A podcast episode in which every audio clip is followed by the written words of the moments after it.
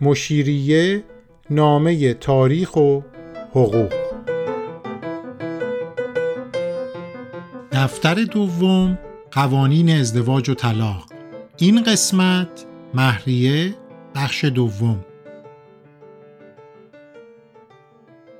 تا اینجای کار متوجه شدیم که مهریه باید دارای چه ویژگی‌هایی باشه که بشه اونو مطالبه کرد.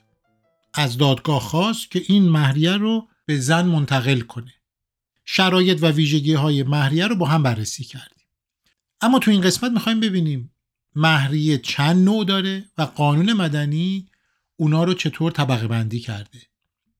اما قبل از اون بذارین یه نکته رو اینجا با هم دیگه بررسی کنیم و اون اینه که یه جمله‌ای در اکثر کتاب‌های فقهی وجود داره که اینو در حقوق ایران هم می‌بینیم. میگه هیچ زن ازدواج کرده‌ای در اسلام بدون مهریه نمیماند. معنی حقوقی این حرف اینه که این اصل که مهریه در ازدواج یک رکن اساسیه ربطی به اراده و تصمیم طرفین عقد نداره. به این مربوط نیست که طرفین چطور توافق میکنن. برای مثال فرض کنیم شیرین و فرهاد موقع عقد تصمیم میگیرن که ما ازدواجمون بدون مهریه است. شیرین معتقده که مهریه توهین به زنه. شأن و منزلت و جایگاه زن رو تخفیف میده و حاضر نیست یک چنین مسئله‌ای رو بپذیره. فرهاد هم موافقه. بنابراین موقع عقد هیچ مهریه‌ای تعیین نمی‌کنن. از نظر حقوق ایران شیرین حق داره با وجود یک چنین شرایطی بازم تقاضای مهریه کنه. یعنی دادگاه بر اساس قانون مدنی برای شیرین مهرالمثل تعیین میکنه. یه مهریه‌ای مثل همه مهریه‌هایی که وجود داره. دادگاه کاری به توافق شیرین و فرهاد نداره. اگر موقع عقد یک چنین اتفاقی بیفته بازم شیرین بدون مهریه نمیمونه. میره دادگاه و مهرالمثل میگیره که حالا توضیحشو خواهم داد. حالا یه مثال دیگه میزنم. اگه یادتون باشه تو قسمت قبلی گفتیم 1 کیلو پر مگس یا نمیدونم دست چپ فرهاد چشم راست فرهاد نمیتونه مهریه قرار بگیره. برج میلاد نمیتونه مهریه شیرین باشه. اگه یک چنین توافقی هنگام عقد شد این مهریه اساساً باطله. توضیحش هم دادیم.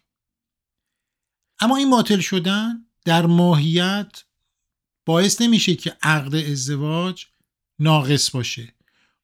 در واقع میخوام اینو بگم که قانونگذار اومده دو موضوع ازدواج از یک طرف، مهریه باطل از طرف دیگر رو از هم جدا کرده.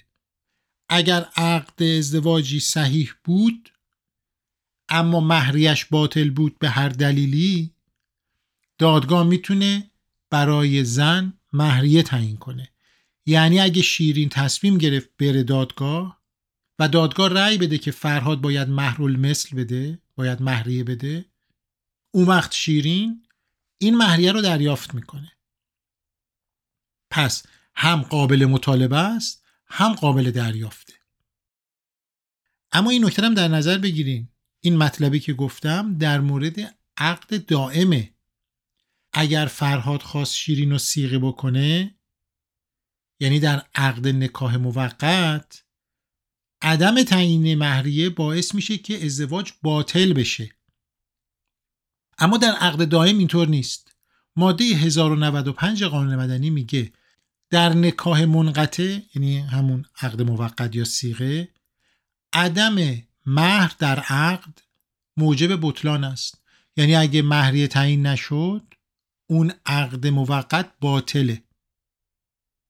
همونطور که توضیح دادم در عقد دائم اینطور نیست. مهریه یک چیزه، عقد ازدواج چیز دیگری است. حالا با این توضیحی که دادم بریم ببینیم که قانون مدنی ایران به پیروی از فقه شیعه بدون اینکه مهریه رو تعریف کنه چند نوع مهریه رو توضیح داد.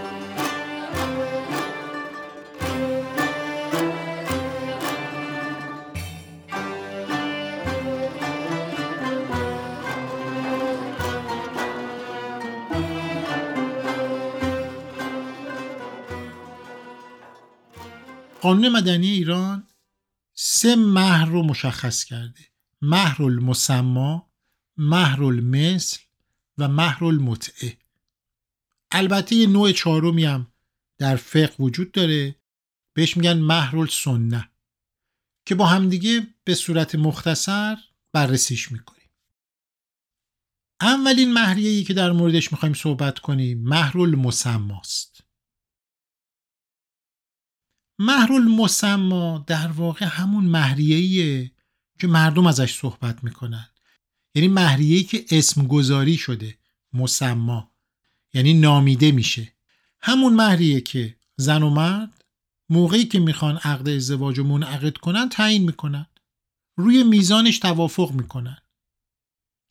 مثلا شیرین و فرهاد موقع عقد وقتی میخوان امضا بکنن و این عقدنامه تنظیم بشه، سردفتر میپرسه مهریه شیرین چقدره؟ فرهاد میگه 100 سکه تمام بهار آزادی. فرهاد میگه که 10 میلیارد تومان وجه رایج. مثلا این میشه مهرالمسمی. چرا؟ چون موقع عقد میزان و نوع مهریه مشخص شده و در عین حال تمام شرایط و ویژگی هایی که تو قسمت قبلی گفتیم داره، یعنی مهریه صحیحه، سالمه. این میشه مهرالمسمی. البته این نکته هم توجه کنید، ممکنه شیرین و فرهاد موقع عقد میزان و نوع مهریه رو مشخص نکنن، همون مهرالمسمی رو مشخص نکنن، بگن ما بعد از عقد تعیین میکنیم، یا پدر عروس اینو تعیین کنه یا هر شخص دیگه ای اونو تعیین کنه. این هم ایرادی نداره، مهم اینه که این مهرالمسمی تعیین بشه به طور صحیح. بنابراین بعد از عقدم میتونیم میزان مهریه رو تعیین کنیم، چگونگی پرداختش رو تعیین کنیم و شرایطی که میخوایم براش بذاریم. از این نظر هیچ مانع و محدودیتی وجود نداره. در حقوق ایران به این نوع مهریه که با رضایت هر دو طرف معین میشه و تمام شرایطی که از نظر قانون برای یک مهریه سالم تعیین شده، این مهریه داشته باشه، بهش میگیم مهرالمسمی.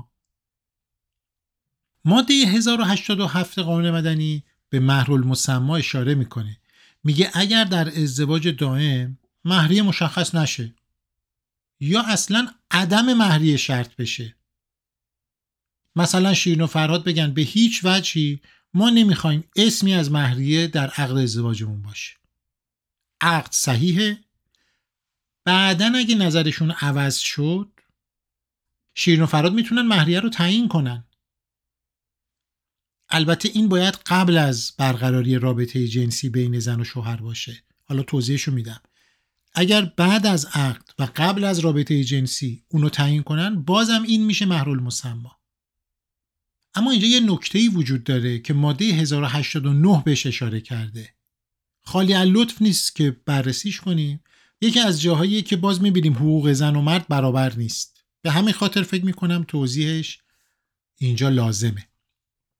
ماده 1089 میگه ممکن است اختیار تعیین مهر به شوهر یا شخص ثالثی داده شود. همون مهرالمسمی بحثمونه.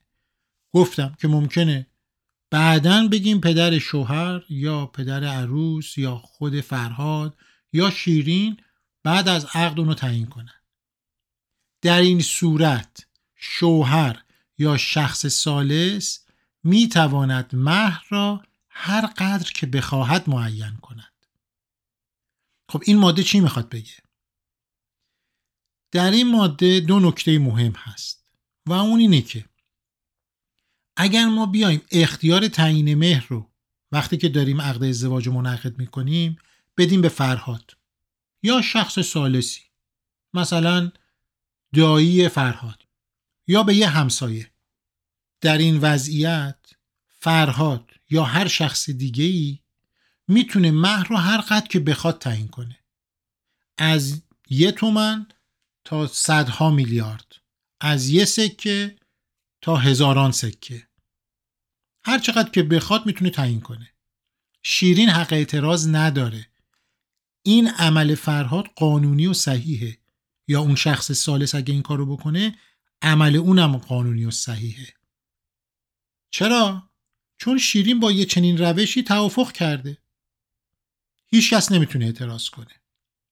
اما قانونگذار اومده یه فرض دیگر رو در نظر گرفته. این ماده 1090 میگه اگر اختیار تعیین مهر به زن داده شود، یعنی اگر قرار باشه شیرین مهریه رو تعیین کنه، زن نمیتواند بیشتر از مهرالمثل معین نماید. یعنی چی؟ یعنی فرهاد یا شخص ثالث هر چقدر که میخوان میتونن تعیین کنن، کم یا زیاد. اما اگر موقع عقد قرار باشه شیرین مهریه رو مشخص کنه، اون موقع زن نمیتواند بیشتر از مهرالمثل معین کند. در مورد مهرالمثل با هم صحبت میکنیم. اینجا میبینیم که از یه حد معینی شیرین بیشتر نمیتونه مهریه تعیین کنه. حالا چرا؟ جوابی برای این نیست. فقه شیعه اینو میگه. قانون مدنی هم فقه شیعه رو گذاشته جلوش و اینو نوشته. از این موضوع بگذریم، بریم ببینیم میزان مهرالمسمی چقدر میتونه باشه.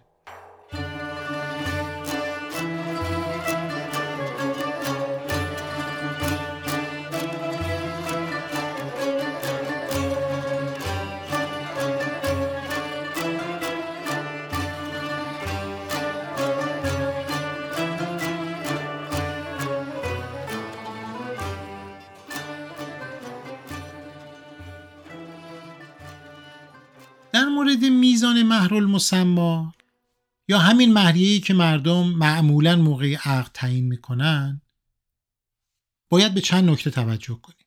یکی حداقل مقدار مهریه است، حد اکثر مقدار مهریه و افزایش میزان مهریه. این سه موضوع رو با هم دیگه بررسی میکنیم. اول حداقل مقدار مهریه. در مورد حداقل مقدار مهریه بعضی از حقوقدان‌ها معتقدن که مهریه باید یه مالی باشه که بشه عنوان مهریه رو بر اون گذاشت. یعنی چی؟ یعنی مثلا نمیشه یه عدد چوب کبریت سوخته رو ما بیایم مهر قرار بدیم. یا مثلا فرهاد بیاد بگه من یه پوست تخمه که خیلی برام ارزش داره یا یه پوست پسته، اینو میخوام مهر قرار بدم. خب هیچ آدم عاقلی یه دونه پوست تخمه رو در بازار نمیخره. یا یه ته سیگار هیچ ارزش اقتصادی نداره. بنابراین یک چنین چیزایی رو نمیشه مهر قرار داد. یه حد اقلی باید وجود داشته باشه. مثلا یه عدد گل رز یا یک سیر نبات که معمولا توی عقدا میشنویم، بالاخره ارزش اقتصادی داره. در بازار یه عدد گل رز معامله میشه یا یه سیر نبات یه قیمتی داره، حالا هر چند کم باشه. بنابراین در مورد حداقل مقدار مهریه، ملاک و معیار ارزش اقتصادی داشتن و قابلیت معامله در بازاره. اما نکته دوم حد اکثر مقدار مهریه است.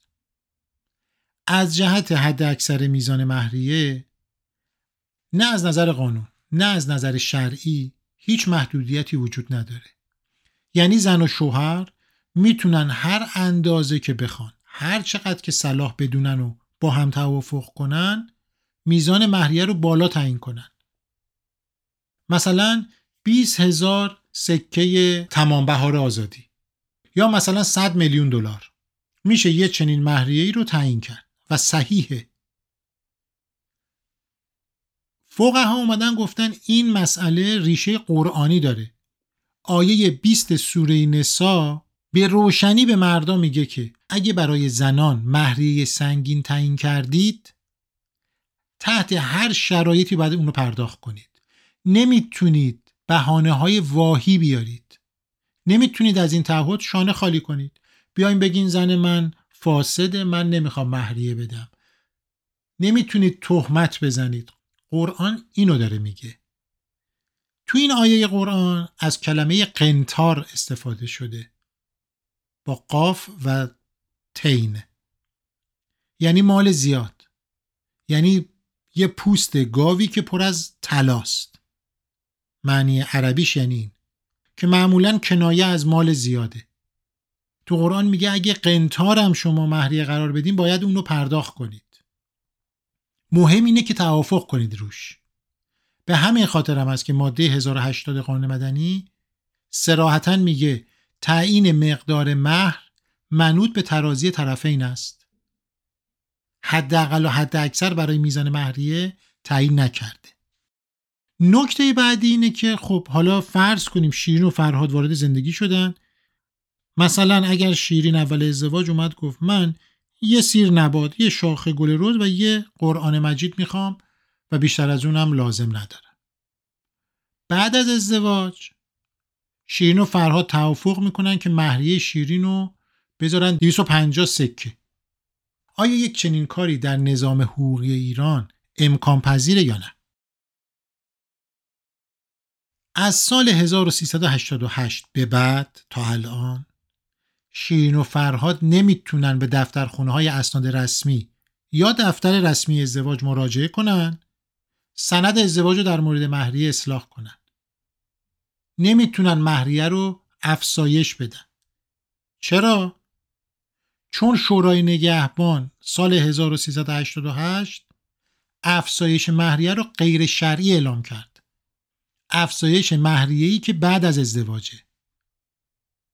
از نظر شورای نگهبان که بر اساس فقه شیعه این رأی رو داده، میگه اگه میخواین مهریه رو افزایش بدین، اما در قالب‌های دیگه حقوقی. نمیتونید اسمشو مهریه بذارید.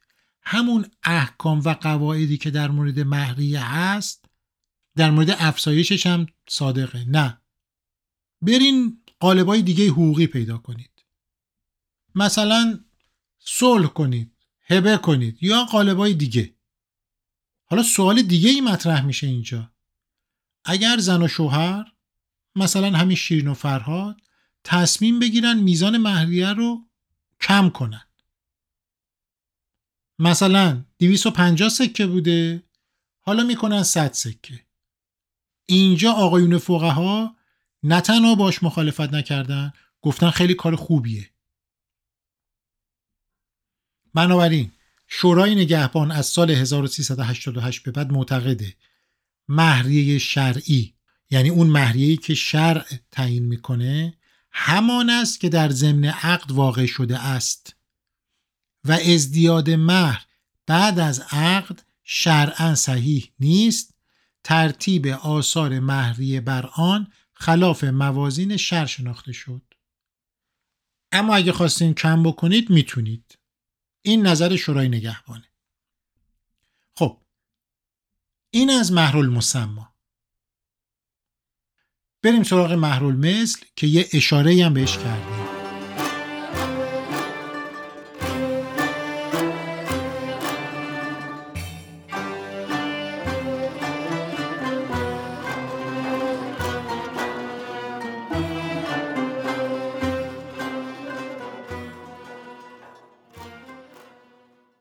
مهرالمثل وقتی مطرح میشه که مثلا موقع عقد مهریه تعیین نشه، این یه مورد، یا بیان طرفین شرط کنن که به شرط نبودن مهریه با هم ازدواج میکنن.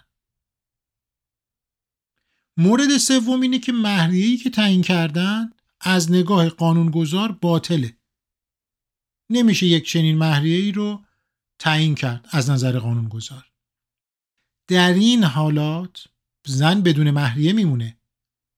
اما فقه شیعه معتقده که زنان مسلمان هر طور که شده باید یه مهریه‌ای داشته باشن. خب حالا باید چی کار کرد؟ راه حلی که فقه شیعه و به تبع اون قانون مدنی ارائه داده اینه که از مهرالمثل باید استفاده کرد. یعنی چی؟ یعنی همونطور که از اسمش هم برمیاد مهرالمثل، منظور مهریه‌ایه که مثل و مانند مهریه است، نه اون مهریه‌ای که با توافق و رضایت زن و شوهر تعیین میشه. در واقع مهرالمثل مهریه‌ای که میزان و مقدارش با توافق زن و شوهر تعیین نمیشه، دادگاه بعداً اونو تعیین میکنه. ببینید ماده 1087 قانون مدنی میگه اگر در نکاح دائم، بحث ما در مورد نکاح دائمه، مهر ذکر نشده یا عدم مهر شرط شده باشد، نکاح صحیح است. بحثشو کردیم و طرفین می توانند بعد از عقد مهر را به ترازی معین کنند، یعنی با همدیگه توافق کنند. و اگر قبل از ترازی بر مهر معین، یعنی اگر قبل از این که با همدیگه توافق کنن و راضی باشن که یه مهر معینی رو مشخص کنن، بین آنها نزدیکی واقع شود، یعنی رابطه جنسی برقرار بشه، زوجه مستحق مهرالمثل خواهد بود. توضیحشو بالا دادیم. بنابراین مهرالمثل بر اساس قانون مدنی مثل یه بازیکن ذخیره عمل میکنه. برای تعیین اون دیگه نیازی به رضایت زن و شوهر نیست. دادگاه میاد بر اساس موازین قانونی، فقهی، عرفی یه مهریه‌ای رو برای زن تعیین میکنه. حالا چه معیار و ملاکی اینجا وجود داره؟ ماده 1091 قانون مدنی اونو تعیین کرده.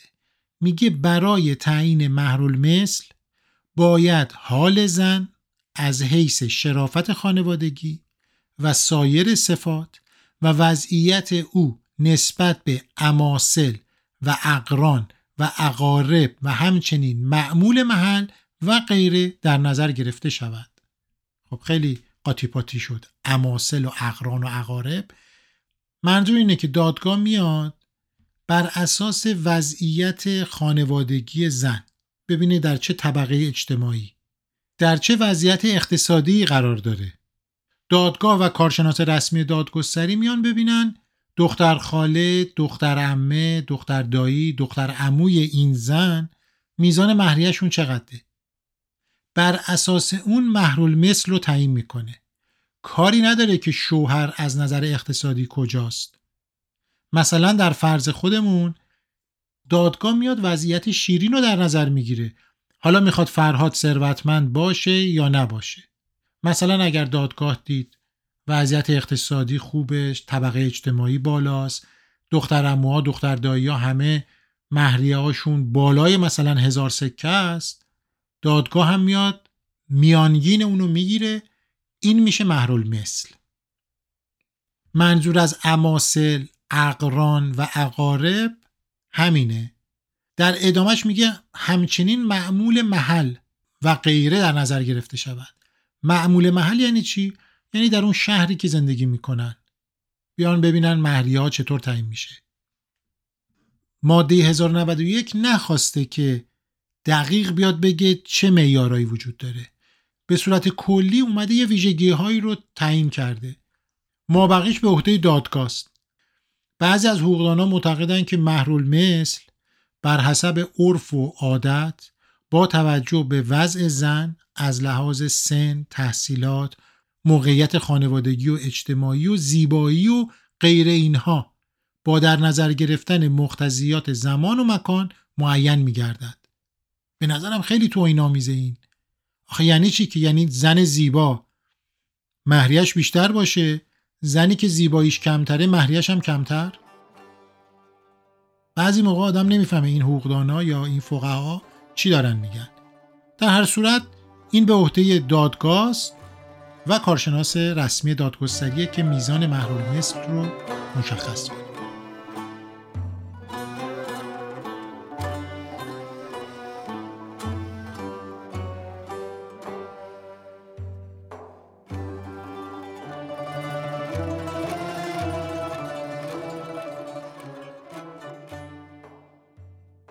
حالا بیاییم ببینیم در چه شرایطی مهرالمثل تعلق میگیره. چند شرط رو با همدیگه بررسی کردیم. میتونیم با همدیگه 6 مورد رو در مورد شرایط تعلق مهرالمثل با همدیگه بررسی کنیم. یکی این که عقد ازدواج دائم باشه که بحثش رو کردیم. موقع عقد مهریه تعیین نشه، بحثش رو کردیم. طرفین عدم مهر رو شرط کنن. مهر به عللی باطل بشه، مهرالمسمی وجود نداشته باشه که بحث اینم کردیم.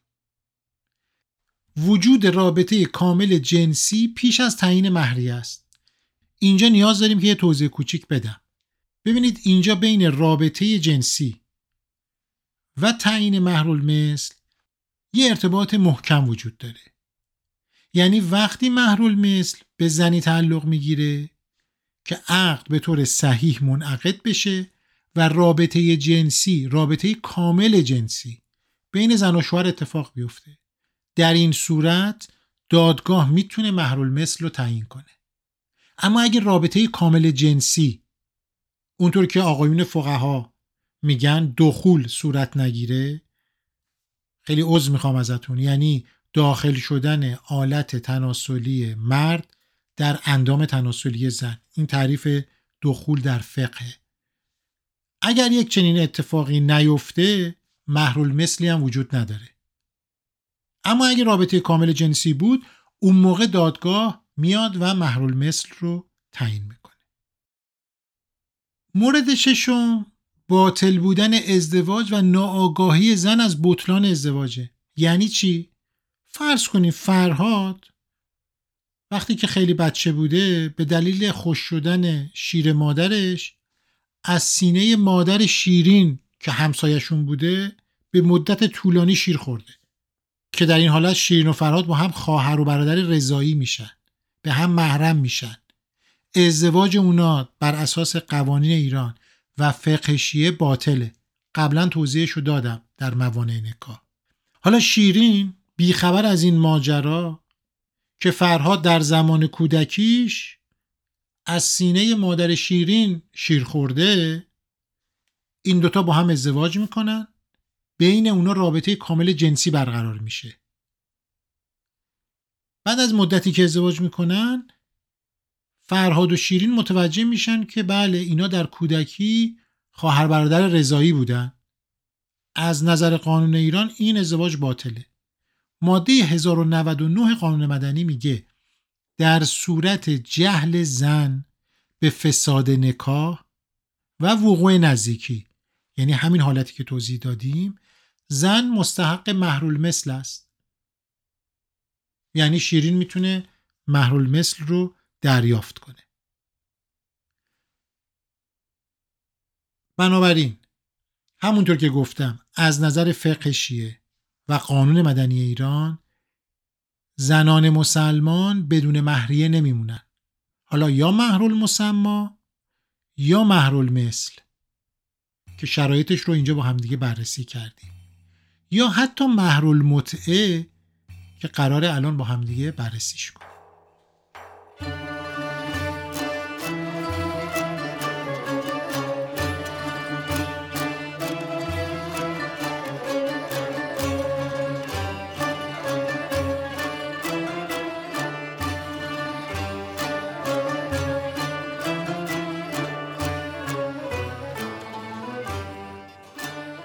برای توضیح مهرالمتعه بذارین یه مثال بزنم.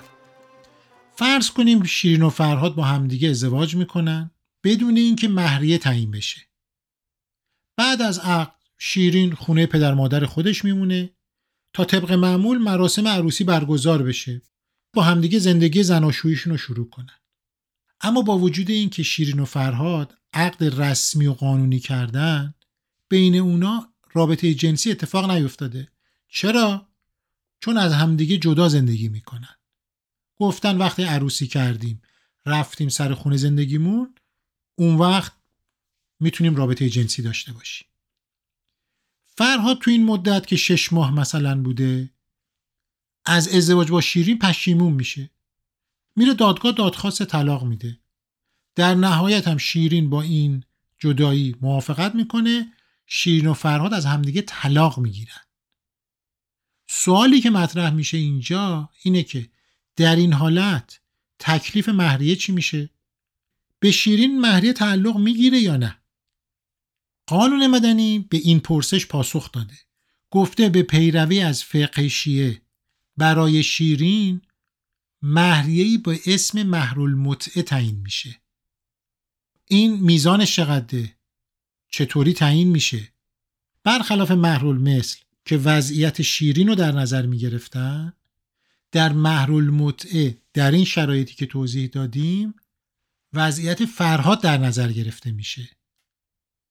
اگه فرهاد از نظر امکانات مالی در وضعیت خوبیه، مهریه‌ای که برای شیرین تعیین میشه میزانش بالاتره.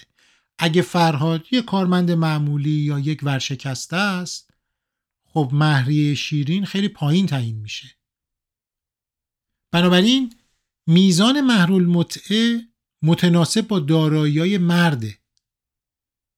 اگر مردی ندار و فقیر باشه، میزان مهریه به میزان توانایی پرداختش محاسبه میشه. قانون مدنی در مورد مهرالمتعه در ماده 1093 صحبت کرده. گفته هرگاه مهر در عقد ذکر نشده باشد و شوهر قبل از نزدیکی و تعیین مهر زن خود را طلاق دهد، زن مستحق مهرالمتعه است و اگر بعد از آن طلاق دهد مستحق مهرالمثل خواهد بود. همون توضیح که دادیم، رابطه جنسی بعد از عقد تعیین میکنه که این زنی که مهریه نداره یا مهریهش باطله مهرالمثل میگیره یا مهرالمتعه. اگه رابطه جنسی باشه مهرالمثل که بر اساس وضعیت زنه، اگر رابطه جنسی وجود نداشته باشه مهرالمتعه که بر اساس توانایی‌های مالی شوهر تعیین میشه. اما آخرین موردی که در قانون ذکر نشده، خیلی از خانواده هایی که متشرع و مؤمنن بهش اشاره میکنن، مهرالسنه است. واژه مهرالسنه در هیچ کدوم از مواد قانون مدنی به کار نرفته. اما همونطور که گفتم افراد مذهبی، خانواده های مذهبی از باب تبرک در سند ازدواج از اون استفاده میکنن. چون بر اساس روایت های دینی، احادیثی که وجود داره، مهریه زنان پیامبر و مهریه فاطمه زهرا مهرالسنه است. یعنی مقدار اون 262 مسقال و نیم نقره یا 500 درهمه که حالا به میزان امروز اونو تعیین میکنن که مقدار کمیه. یک مهریه خیلی محدودی رو به عنوان مهرالسنه قرار میدن. همونطور که گفتم بحث حقوقی اینجا نداره. فقط خواستم یه توضیح کوچیک بدم، شاید این عنوان رو شنیده باشی. خب ما اینجا بحثمون رو تموم میکنیم. با انواع مهریه آشنا شدیم. تو قسمت بعدی میریم سراغ بقیه موارد و مسائل و مشکلات حقوقی که مهریه داره.